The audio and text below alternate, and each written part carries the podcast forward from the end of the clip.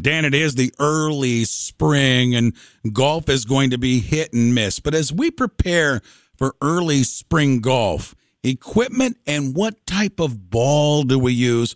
What can we expect? Take us to the, you know, the quote first tee when we're talking about early March golf. Yeah, you're, you're, you're as you as you get into the spring, I think conditions are the number one thing. You kind of have to really understand the conditions you're playing in, the weather you're playing in.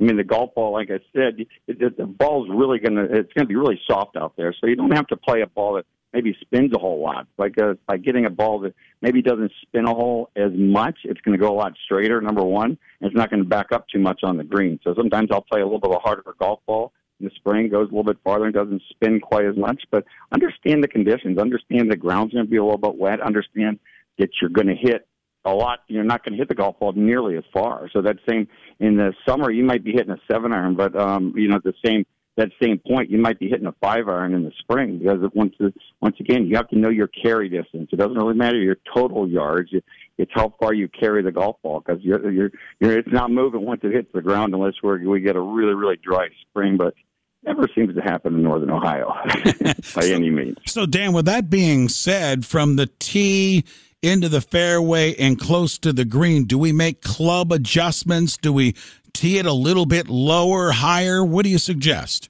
You know what? I tend to well actually hit the tee it a little bit higher because, and I, I, if you have a driver that you can change the loft on, I would I would up it at least one or two degrees because we're not getting any roll. So I mean, I see so many people that don't hit the golf ball high enough. You know, put it up in your stance, tilt your right shoulder back a little bit. We want to hit that golf ball on the upswing. So we want to try to launch it because as soon as it lands, it's not going anywhere. So in the in the summer, you might get 10, 15, 20, 30 yards of roll, but this time of year, you're getting about you know sometimes zero or, or negative roll. So um, yeah, you definitely want to up your driver, tee it up a little bit higher, try to launch up at it because we want to get that thing up in the air um, to, to, to get it get it going as as much as we can. And like I said, I was kind of likening it throwing a rock out into the lake. I mean, if you were going to try to throw that rock out into the lake, how far you're going to throw it? You can certainly land it farther if you throw it a little bit higher. So, yeah, that's kind of the main adjustment. As we get into the fairways, take an extra club, choke up a little bit, try to hit some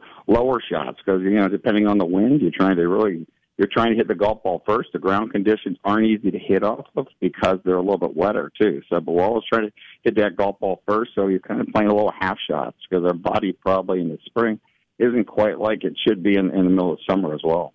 And then when you get close to the green, you know, in the summer and when the when the ground is a little bit drier, you kind of bounce that wedge a little bit. Difficult to do. It's a different shot in the early spring around the green. Yeah, yeah, it really is. You know, you kind of you, you kind of want to try to run the ball as much as you can because as soon as you if you're hitting that that lob wedge or a sand wedge, where in the, in the summer it's firm and it's going to hit and check you know, if you hit that sand wedge, boom, if it, it if it checks real quick and doesn't get any roll. So I'm trying to get that along the ground as much as we can. Sometimes even maybe using a hybrid, maybe a nine iron, maybe a seven iron. Um, it's going to be a lot easier for you. So try to get that ball rolling as quick as you can.